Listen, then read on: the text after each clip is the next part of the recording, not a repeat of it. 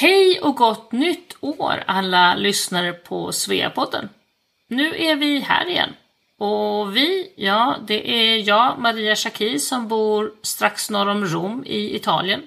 Och med mig idag har jag en av våra nya medarbetare i teamet kring Sveapodden, nämligen Anna Tvinnereim. Välkommen Anna! Kan inte du berätta lite kort om vem du är och varför du vill vara med och göra Sveapodden? Ja, visst kan jag göra det. Jag heter alltså Anna och bor numera i Ängelholm, dit jag flyttade för drygt tre år sedan, efter att ha bott i cirka 30 år i Nordamerika.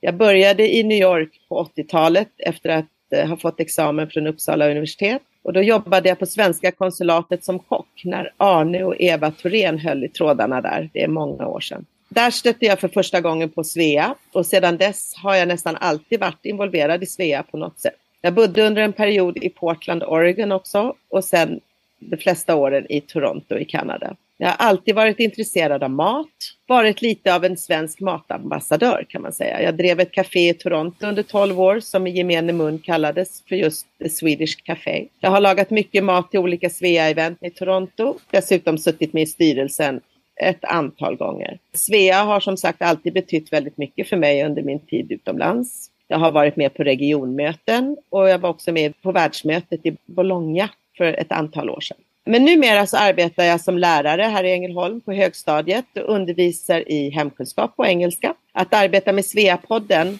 är något som jag känner passar mig perfekt. Jag är nyfiken på människor och har under lång tid tänkt att just poddformatet skulle vara kul att få en inblick i. Så när chansen kom tog jag genast den och här sitter jag ju nu. Det ska bli jättekul att lära mig mer om poddandet och att träffa många intressanta kvinnor runt om i världen. Jag är även skribent i Svea Forum där jag skriver lite artiklar under I köket med Anna. Så roligt att du är med Anna. Och vi har ju faktiskt fått ett rejält tillskott av medarbetare nu i podden från hela världen. En del av dem kommer ni att höra här framöver som intervjuare och andra kanske håller sig i bakgrunden och hjälper till med den tekniska biten av produktionen. Men vi är verkligen ett härligt gäng spridda över hela världen.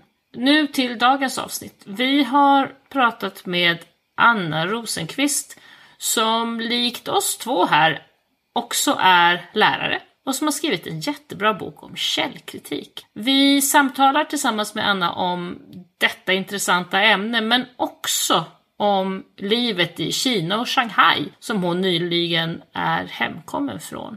Anna, vad är dina reflektioner efter det här samtalet? Jag är superimponerad av Anna som när hon insåg att hon inte kunde hitta någon bok om källkritik när hon skulle undervisa om det så bestämde hon sig helt enkelt för att ta saken i egna händer och skriva den boken. Och den, efter att ha sett den nu då och läst den så är det ett perfekt hjälpmedel med alla lektionsupplägg och andra tips man kan använda sig av som lärare när man vill undervisa om just källkritik. Dessutom var det jättekul att höra om hennes upplevelser i Kina det är ju så annorlunda mot allt annat och tänk då att man inte ens kunde lyssna på Sveriges Radio därifrån. Ja. Annas bok heter ju då som sagt Källkritik på schemat och den är att rekommendera för alla er som jobbar med utbildning. Men kanske också för er andra som är nyfikna på det här ämnet och den här frågan. Vi lägger en länk till var ni kan hitta boken i texten som hör till avsnittet. Du hittar det i din poddspelare. Och den går ju också att beställa nu faktiskt på engelska via Amazon för er som vill sätta den i händerna på någon som inte talar svenska. Men nu tycker jag att vi lyssnar på intervjun och här kommer Anna Rosenqvist.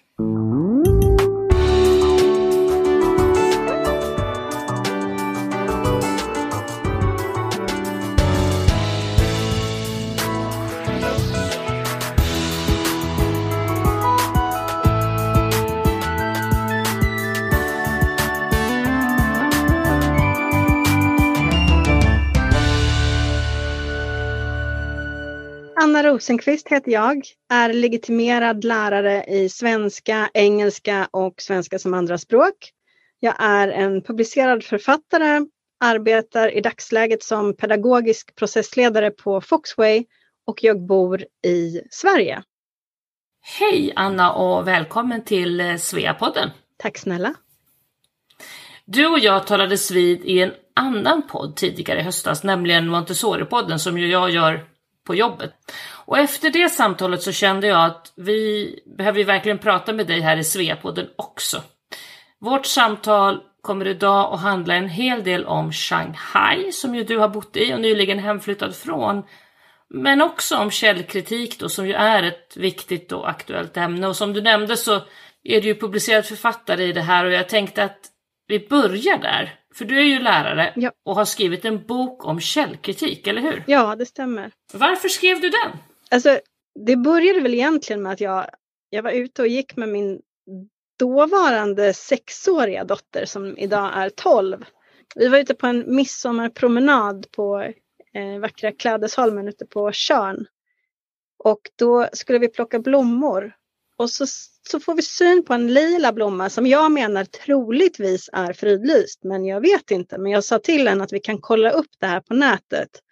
Och hennes reaktion var väldigt, väldigt snabb. Men mamma, man kan ju ljuga på internet. Och då föddes liksom någon slags grundidé till att det här är ju ett ämne som är så otroligt viktigt och relevant för barn och unga likväl som vuxna. Men, men då, då föddes den här idén. Eh, ungefär samtidigt som detta så, så var det en styrelse på skolan där jag då arbetade, den här Montessori-skolan, som tyckte att vi skulle förlänga timplanen för eleverna med en timma, en, högstadieeleverna, en timme extra varje vecka där vi då skulle arbeta med källkritik. Och så bad de mig skriva en kursplan kring det här nya ämnet som fick namnet brus. Bedöm, reflektera, utforska och skatta. Och då gjorde jag det under min föräldraledighet eh, med mitt andra barn. Och sen när jag kom tillbaka till skolan så började jag då undervisa i det här. Och då hade jag liksom ingenting. Det var som ett blankt blad så att jag fick ju möjlighet att bygga upp det här tillsammans med eleverna och då blev den här boken, eh, boktanken blev, växte sig större och större. Vi kan tipsa alla lyssnare om att boken heter Källkritik på schemat och eh, finns att handla överallt där ni handlar svenska böcker så att säga. Ja, Vi lägger en länk i textbeskrivningen sen. den finns även på engelska nu. Eh, Den är precis Ah, just ja. översatt med, med hjälp av AI. Eh, Så heja digitalisering! Det är jättecoolt. Ja, super, superspännande. Jag har inte, jag har, den är så färsk så jag har fortfarande inte, jag väntar på mitt, mitt exemplar. Men eh, det kommer. Men den finns som e-bok på engelska om man föredrar att läsa på engelska. Eller vill dela med sig till någon i familjen som inte läser på svenska. Precis. Vi, vi, jag tänker det här med Shanghai ska vi som sagt återkomma till om en stund, men vi kanske kan prata redan nu om, om Shanghai och Kina utifrån just det här med källkritiken och, och all censur som finns där. Hur funkar det rent praktiskt? För du jobbade ju som lärare där. Hur, Mm. Hur gick det till? Alltså först jag jobbade jag som lärare på en, en, eh, inom en ganska stor eh, koncern. Och där hade de eh, VPN på skolan, Mm. vilket är ett måste. Ska vi, ska vi beskriva för de som inte känner sig så tekniska, vad är en VPN? En VPN är ju ett sätt att kringgå, ja men nu är inte jag superteknisk, men, men det är det som gör att du kommer ut på nätet och kan läsa nyheter från, från andra delar av världen eller kolla på en, en eh, serie på SVT Play till exempel eller lyssna på musik eller radioprogram. Det finns inga spärrar utan VPN är det som öppnar upp gentemot resten av världen. Det blir ju så, VP, VPN är ju ett sätt att, att lura datorn Ja. att tro att den är i ett annat land. Jag använder ju den VPN här i Italien ibland just som du säger när jag vill titta på SVT Play på vissa Mm. program som inte kommer åt från Italien. Men då kopplar jag in VPN och säger att men nu är jag i Sverige. Det, men, men, men i Kina så blir ju VPN vardagsverktyg. Ja, det blir, det blir ju allt. Och då, precis, så på den här brittiska skolan så fanns det VPN. De hade, eh, de hade löst det så att det existerade liksom på skolan. Så var man ute på skolans nät så kunde man komma åt det man behövde komma åt. Eh, sista året så arbetade jag på ett universitet i Shanghai som svensk lektor och där fanns det inte. Utan det här var ju då ett kinesiskt universitet. Så att då hade jag då hade jag faktiskt med mig min, min telefon som jag hade en VPN på och sen hade jag med mig en högtalare. Så att vi kunde lyssna på Sveriges Radio, vi kunde lyssna på dokumentärer och jag kunde spela upp eh, ljudfiler till textböcker. Ja, men sådär, använda det du hade alltså inte kommit in på vanliga Sveriges Radio Nej. annars i Kina från? Det fick utan jag inte, VPN? eller det gick inte. Det var liksom inte alls eh, möjligt. Så för elevernas skull, de här, jag hade undervisade ju då i svenska som andraspråk, hade 15 elever i klassrummet och de var ju otroligt, eh, de hade ju valt att studera svenska som huvudspråk och var jätte, jätteduktiga och, och dedikerade och ambitiösa. Så jag vill ju ge dem så mycket som möjligt av, också av svensk kultur och att de skulle lära sig jättemycket om, om ja, men svenska stora företag och svenska traditioner och sådär. Så att jag var ju lite mer som en ambassadör för Sverige och de tyckte det var jättespännande. Men därför var det också väldigt viktigt för mig att jag kunde använda mig av allt det här som, som, som enligt kinesisk lag inte är tillåtet. Ja, men Google och vissa, vissa filmer på ja, men Youtube och sånt som jag ville visa dem. Svensk musik överlag är ju svårt att få tag på om man inte har VPN i Kina. Hur, hur märktes det, jag tänker på eleverna då, att undervisa i till exempel med källkritik och annat med den här typen av elever. Jag tänker deras föreställningsvärld Ja. måste ha varit helt annorlunda. Hur upplevde du? Jag undervisar inte i källkritik på det sättet för dem. Utan det gick ju inte. Så fort jag, den boken som jag skrev publicerades bara en, ett par månader innan vi flyttade till Shanghai. Det var någon som jag pratade med som sa till mig att prata inte Mm, högt om den här boken när du kommer dit. Så att jag la den i en byrålåda och sen så rörde inte jag den förrän tre år senare när jag kom hem. För varför fick du det rådet tror du? För att det finns eh, enorm övervakning och eh, för att skydda mig själv tror jag. Mm. Så jag pratar aldrig om den. Jag lärde Mm. mig väldigt mycket om varför jag inte... Jag är väldigt glad att jag valde att inte göra det. Så kan jag säga. Men sen de här eleverna på universitetet då. De hade... Det är också väldigt svårt att ta in böcker i, i, i Kina. Ta in litteratur. Allting måste mm, godkännas och världskartor och sånt ska vi inte prata om. Så att elevernas böcker som de hade, det var ju sådana här sönderkopierade eh, böcker som hade kopierats. Alltså en, de hade ett original som hade kopierats otroligt många gånger. Så det var dålig kvalitet på, på det som de, som de hade framför sig. Eh, och jag, Montessori-lärare, har inte använt böcker på det sättet. Det här kändes väldigt traditionellt, men det var också så de ville att jag skulle göra. Men, men då så var det på någon sida i den här boken så var det en världskarta. Och då såg man liksom att det stod Kina på ett ställe och sen så stod det eh, Hongkong på ett annat ställe. Och då märkte jag på eleverna att de ryckte lite på sig och blev jättenervösa och tittade ner. Och, och det var ju, tog några sekunder för mig innan jag kopplade vad det var som hände i det här klassrummet. Men då valde jag att bara, vi hoppar över Mm. det här kapitlet och så går vi vidare till nästa. För deras skull och för att det var viktigt att bara Mm. vi respekterar att vi inte pratar om det som vi inte ska prata om. Men det var ett moment kan man säga. Mm. Det blev väldigt tydligt att hamna i den situationen som jag inte hade förväntat mig. Hade du fått andra råd än att lägga boken åt sidan så att säga eh, innan du åkte dit? Så att du visste, eller visste du det här liksom, innan du åkte dit? Ja, men det, Man vet ju lite grann. ja, det lärde jag mig nog eh, ännu mer under tiden som när jag arbetade som lärare på den andra skolan också. Men jag hade fått som råd att eh, vara försiktig med vad jag sa. Så är det. Och sen som, som alternativ då till, till våra sociala medier och så, Facebook och Instagram och allt det här så har, finns det Mm. en stor plattform i Kina vad jag förstår, den här WeChat. Vad är den? Ja, den använder du till allting. Den är lite som en, som en kombination av, eh, ja men dels nu har vi Apple, ja men Apple Pay som jag var glad över eh, fanns när, när vi kom hit men, eh, till Sverige. Men, men WeChat betalar man med, det är som en plånbok.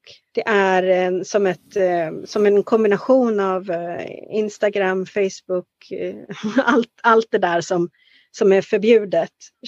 Chattfunktioner, chatter, allt sånt ett, på ett och samma ställe. Men också då övervakat. Och vad jag förstår så är det också det som ändå som funkar ganska bra inom WeChat för Mm. utlänningar då är att det finns bra översättningsfunktioner, eller hur? Så att det går att skriva på Precis. engelska och det går att läsa texter Ja, på att kinesiska man och sådär. skannar, skannar texter på kinesiska och får en oftast någorlunda helt okej översättning. Eller vad- man hoppas är rätt. Det är svårt att kontrollera källan. Den är svår. Mhm.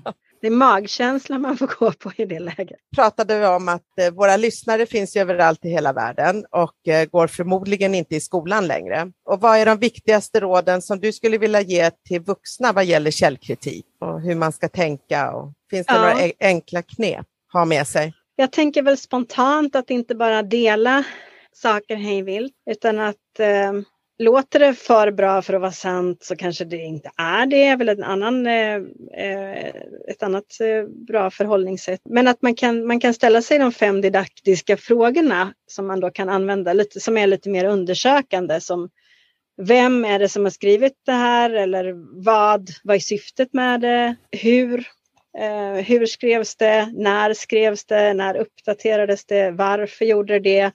Är det ett blogginlägg? Är det en vetenskaplig artikel? Alltså vad är det för typ av text? Men att man kan ställa sig de här frågorna. Ja, och sen eh, Wikipedia tänker, har ju du skrivit lite om i din bok. Mm. Och jag tycker att det var lite intressant det som du skrev där, vad man ska tänka på vad gäller Wikipedia. Mm. All, man kan vara redigerare och, och redigera. Och, men att det går väldigt fort. Så om jag går in och ändrar någonting så, så går det väldigt snabbt att det kanske försvinner eller godkänns. Men att det, att det är vem som helst som kan vara en, en eh, redigerare i, i att få Wikipedia att växa. Sen tycker jag att det är väldigt intressant att jämföra svenska sidor med engelska till exempel för att eh, det blir så mycket mer omfattande på engelska. Men är det är din uppfattning att artiklar på Wikipedia generellt sett går att lita på? Eller ska man alltid vara lite extra försiktig med Wikipedia? Eller har de blivit mer trovärdiga vart efter tiden går? Eller tvärtom? Jag kommer ihåg när jag gick i skolan så fick vi inte använda Wikipedia som källa alls. Det här var på gymnasiet. Och nu är jag född 79.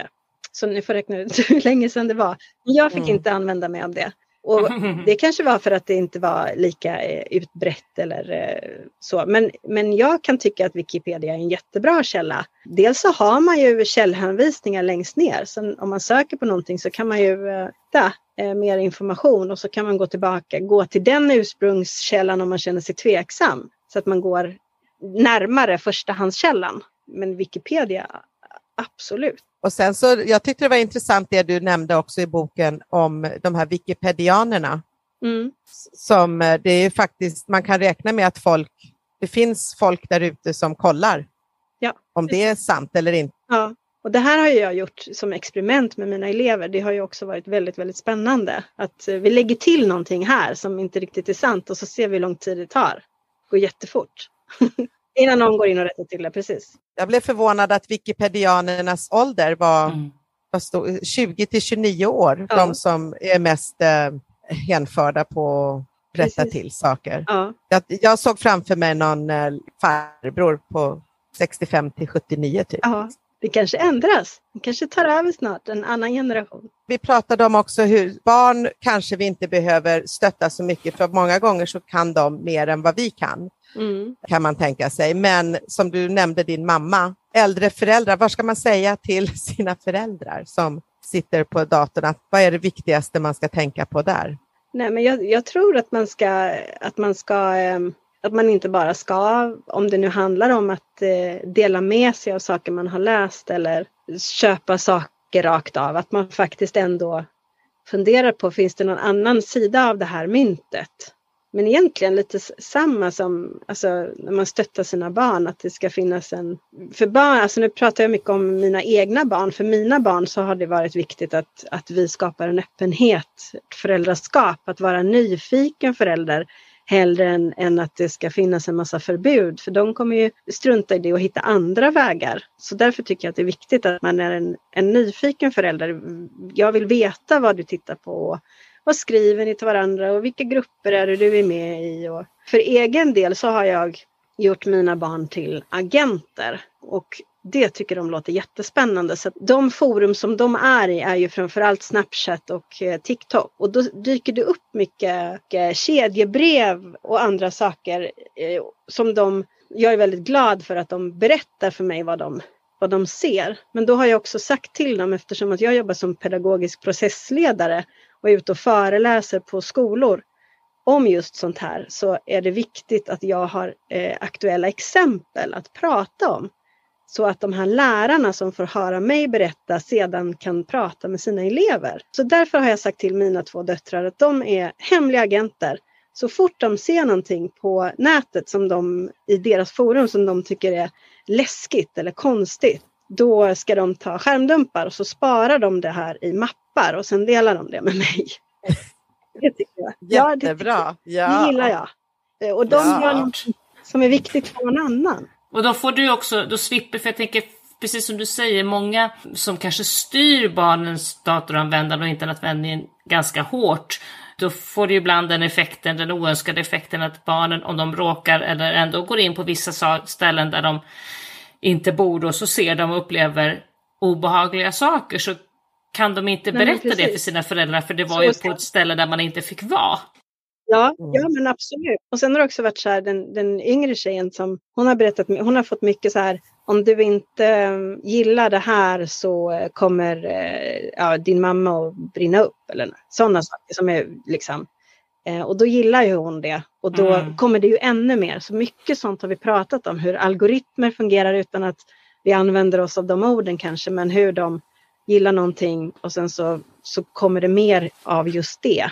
Så då blir det ju liksom en drunknare i sådana här kedjebrev då. Ja, och också hur filterbubblor på det sättet så att säga uppstår. När ja. man delar och gillar artiklar så får man ja. mer av samma sorts. Liksom. Precis, för eh, det är samma för den äldre generationen. Och det är också en, någonting som man kan prata om. Det är väldigt spännande och intressant. Varför dyker det här upp i mitt eh, Facebookflöde? Jag kollade ju på det där igår och det tror jag också. Mm, precis. Jag... Ja. eller man pratar om det tycker jag. Man, precis. Ibland, ibland, känns det som att jag tänkte på det. Ja, det räcker. och, så, ja, och så dyker det upp.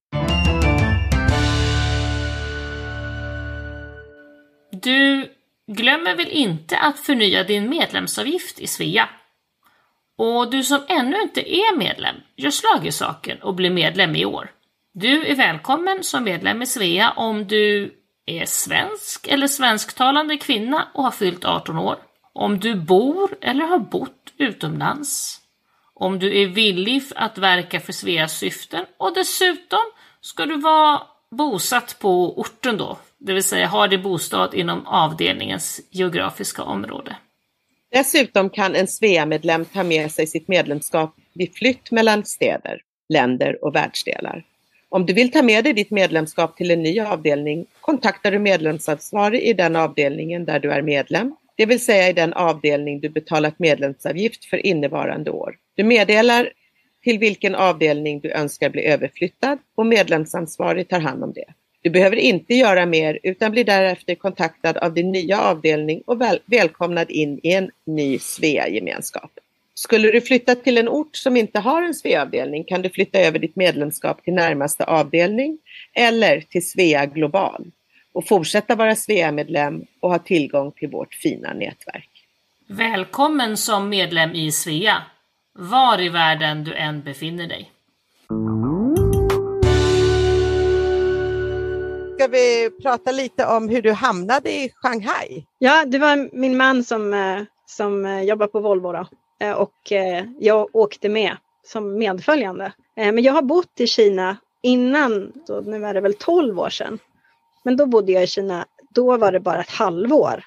Jag var tvungen att ta mig hem ganska snabbt på grund av en sjukdom. Men jag kände mig aldrig klar med Kina. Sen träffade jag min man precis efter det här och sen så var det liksom barn och villa och och Volvon. Så när han kommer hem och berättar att vi har möjligheten och ja, jag är med. Ja, vad roligt. Och sen fick vi övertala barnen. Hur länge var ni i Kina? Vi var där i tre år, så vi åkte ju dit augusti 2019. Så vi var ju, vi var ju där från, från början av pandemin när det började i, i Wuhan. Och det måste ju varit väldigt speciellt. Hur, hur lång tid av de här tre åren då skulle du säga var normal tid? Ja, det var den första hösten. Från eh, mm. augusti till december. Sen så skulle vi åka iväg under kinesiskt nyår, för det hade vi fått höra. Passa på att resa iväg, lämna Kina under kinesiskt nyår.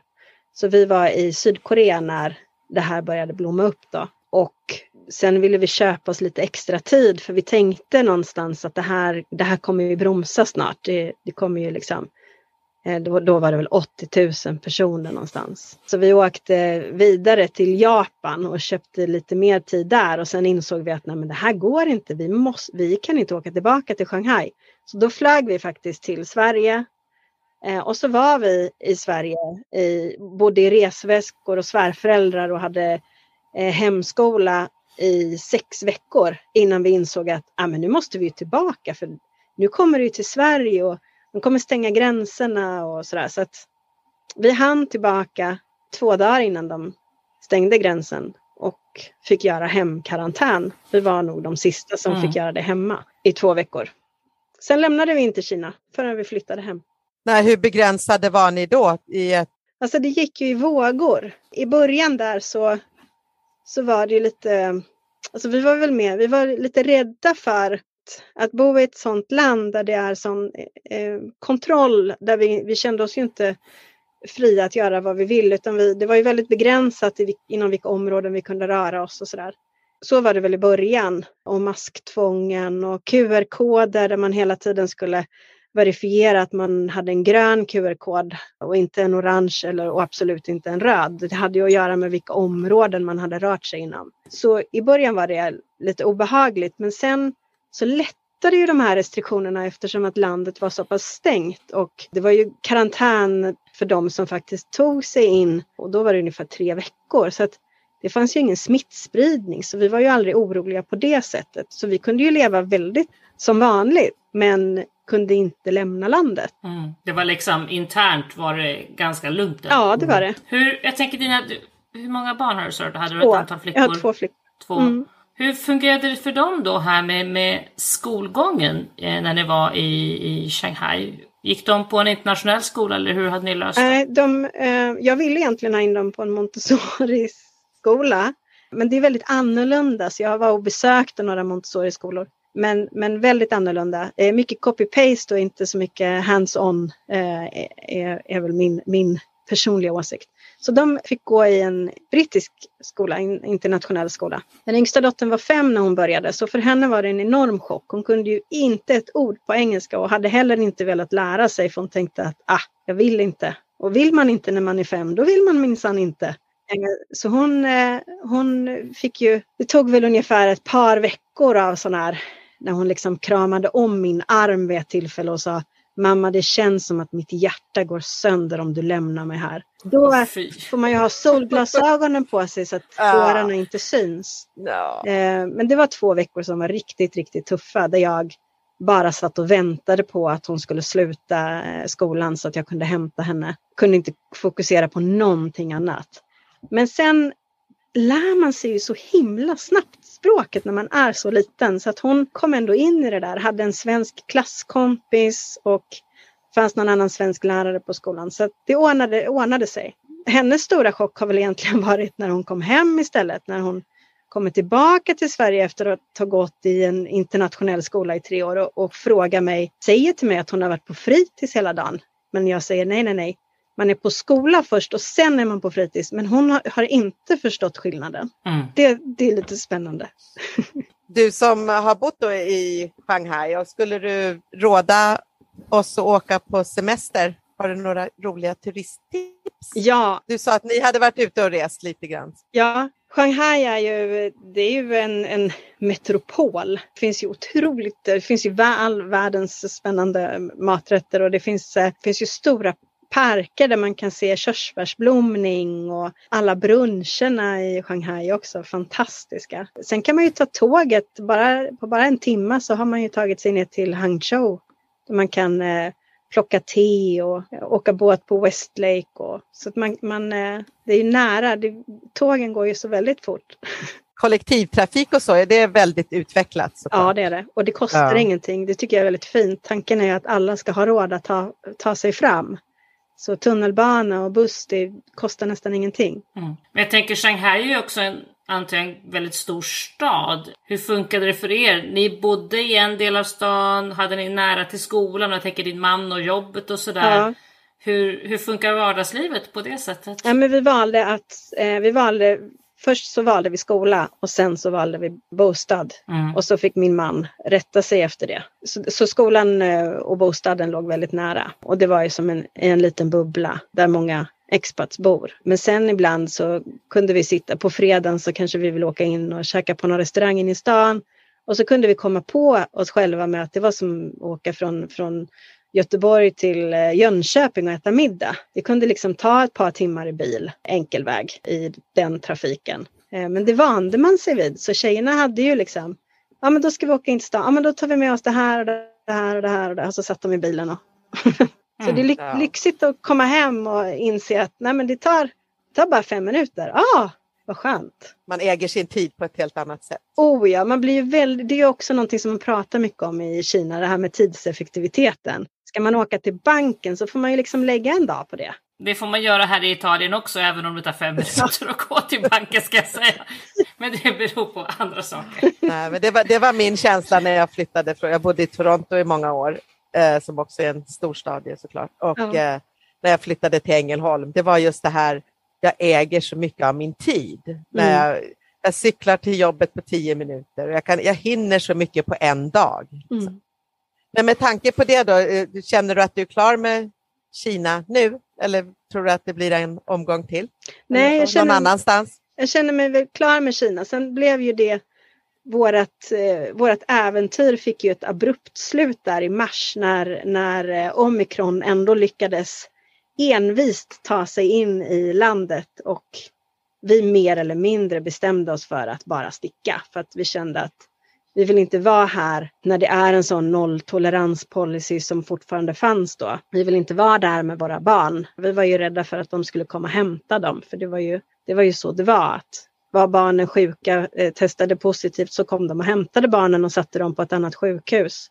Det fick de ändra. Gräsligt. Ja, det är läskigt. Det fick de ändrat sen, de som var kvar och europeiska myndigheter, ambassader fick jobba ganska hårt för det där. Men, men det, var, det var det som skrämde oss allra mest och det räcker egentligen som anledning för att inte vilja vara kvar. Mm. För det Ja. sa vi från början, när det väl kommer in här, då vill vi inte vara här. Så vi, vi åkte natten, tog nog sista planet ut innan de stängde den in, eh, alltså de stängde för internationella inri, alltså internationella flyg. Det, var, det, här, det här var nu i våras? Ja, det här var i mars. Mm. Mm. Det har blommat upp igen nu. Har du, har du kontakt med några som är där nu och hur det är Ja, idag? Eh, vad är det nu? Det är janu- mitten på januari. ja, jo men eh, nu har de ju legat sjuka en omgång allihopa. Men ändå att det är så här kommer det nog vara, så som, som det var i resten av världen. Det kommer gå i vågor. Men åtminstone så kan de ju ta emot familjer igen. De som har varit där nu i två år Mm. utan att träffa någon. Att de får ändå ta emot besök och det känns ju fantastiskt skönt. Det var ju en speciell tid då, större delen av tiden som du var där, men, men trots det då så kunde man ändå göra lite spännande saker. Har du stött på Svea under din tid i, i Kina? Jag har inte det och det gör mig väldigt ledsen. Jag önskar att jag hade gjort det. Mm. enormt eh, alltså forum och vad mycket man hade, man hade kunnat ha glädje av det här innan man åker iväg på en sån här grej. Vilken gemenskap det kan bli. Hjälpinsats. eller Ja, säga, men- verkligen. Utbyten och jätte, vi, blev jätteglada när du berättade om den här eh, podden, Maria. Och då tänker du på skolor och bostad och sådana saker eh, som du kunde ha vetat mera om när, innan du flyttade dit. Ja, det du- precis. Ja. Vi fick ju försöka, ja men sen är det klart Shanghai och Volvo-svenskar. Det är ju, finns ju Mm. många. Eh, det blev ju liksom en, en liten bubbla i sig själv.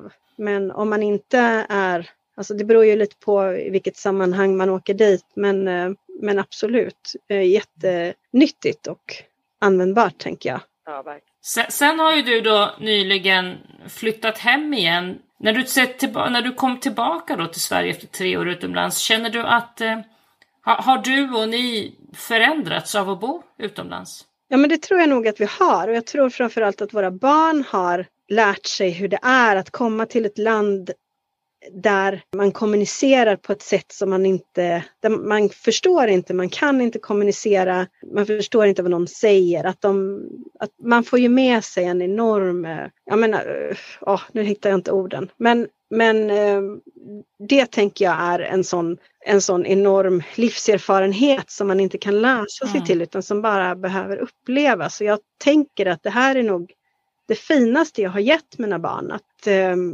ha en sån förståelse. Hur är det att komma till ett land och inte, inte kunna göra sig förstådd och inte förstå?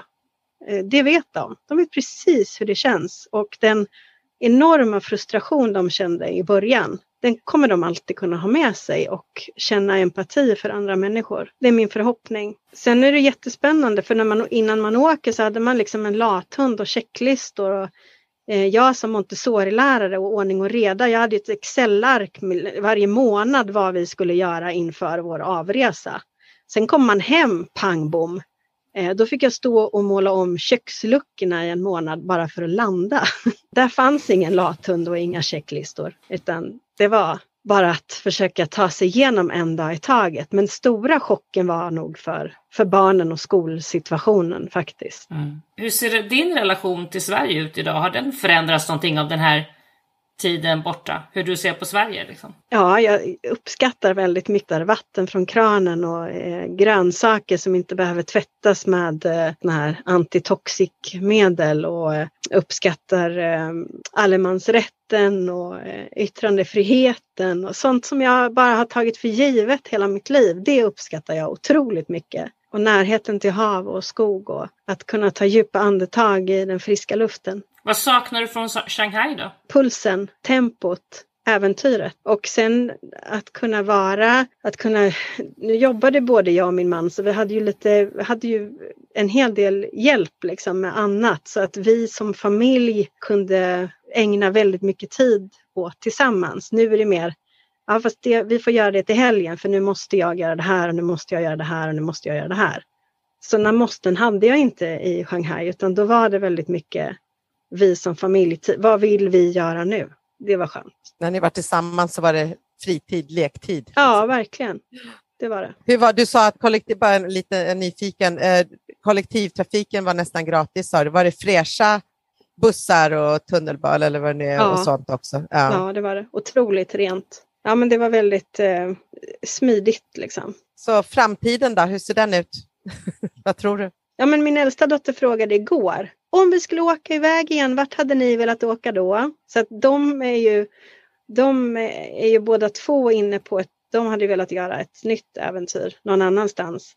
Vi har pratat om att drömmen skulle vara att vara i Europa så att man är närmare för 800 mil bort när det blir, eh, när någon är sjuk och man är i ett land som är låst. Det är inte roligt. Den vikten av att ändå kunna vara någorlunda nära så att man nästan kan sätta sig i en bil och köra om det skulle behöva. Eh, den, den, eh, den blev viktig för oss. Men det låter som att ni inte har gjort er sista utlandssväng. Nej, jag hoppas verkligen inte det.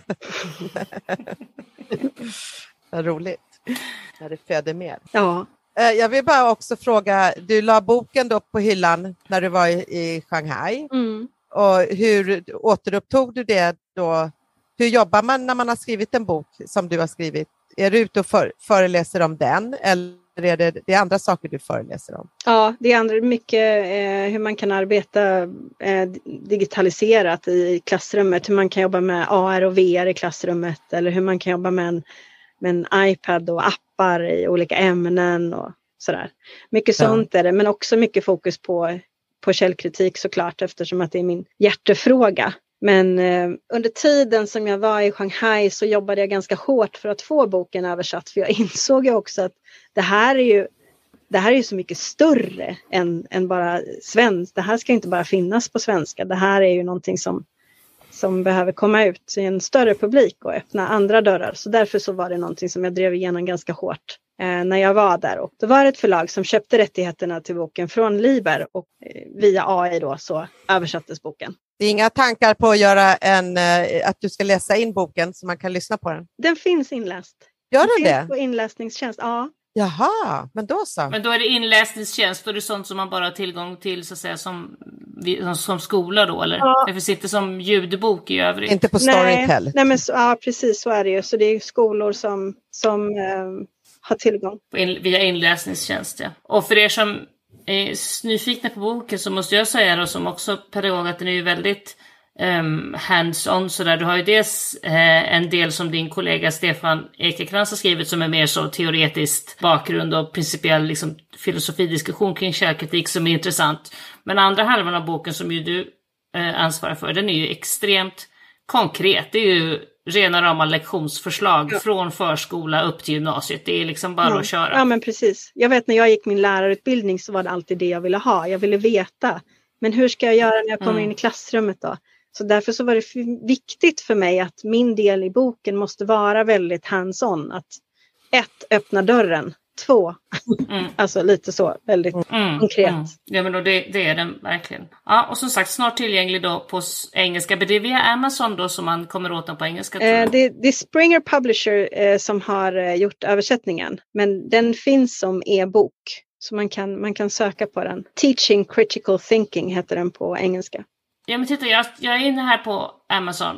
Och här finns den. Ah, kul! Source, source criticism on the schedule. Yes. Teaching critical thinking. Mm. Mm. Mm, så Ja, det finns och grattis! Kul! Det visste Ja. inte jag. Mm. Nu går det undan. Jo. Ja, vad roligt. Och där finns den då som just hårdbok så att Ja. säga. Så där fanns den. Bra! Ja men då så Anna, då ska vi säga tack för idag. Tack för att du pratade med oss i Sveapodden. Tack snälla för att jag fick vara med. Ja, tack så jättemycket. Kul att prata med er.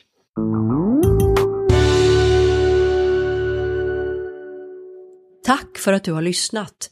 Den här podden är inspelad och producerad för Svea International. Musiken är skriven för Svea av Fredrik Åkerblom. Alla vi som på olika sätt är involverade i produktionen gör detta som en del i vårt frivilliga engagemang för Svea. Sveapodden finns på de allra flesta ställen där du hittar poddar. iTunes, Google Podcasts, Spotify, Acast etc. Om du saknar något poddställe så skicka ett mejl till sveapodden gmail.com. Mer information om Svea hittar du på vår webbplats svea.org och i sociala medier så finns vi på Facebook, Instagram och LinkedIn och där hittar du oss som Svea International.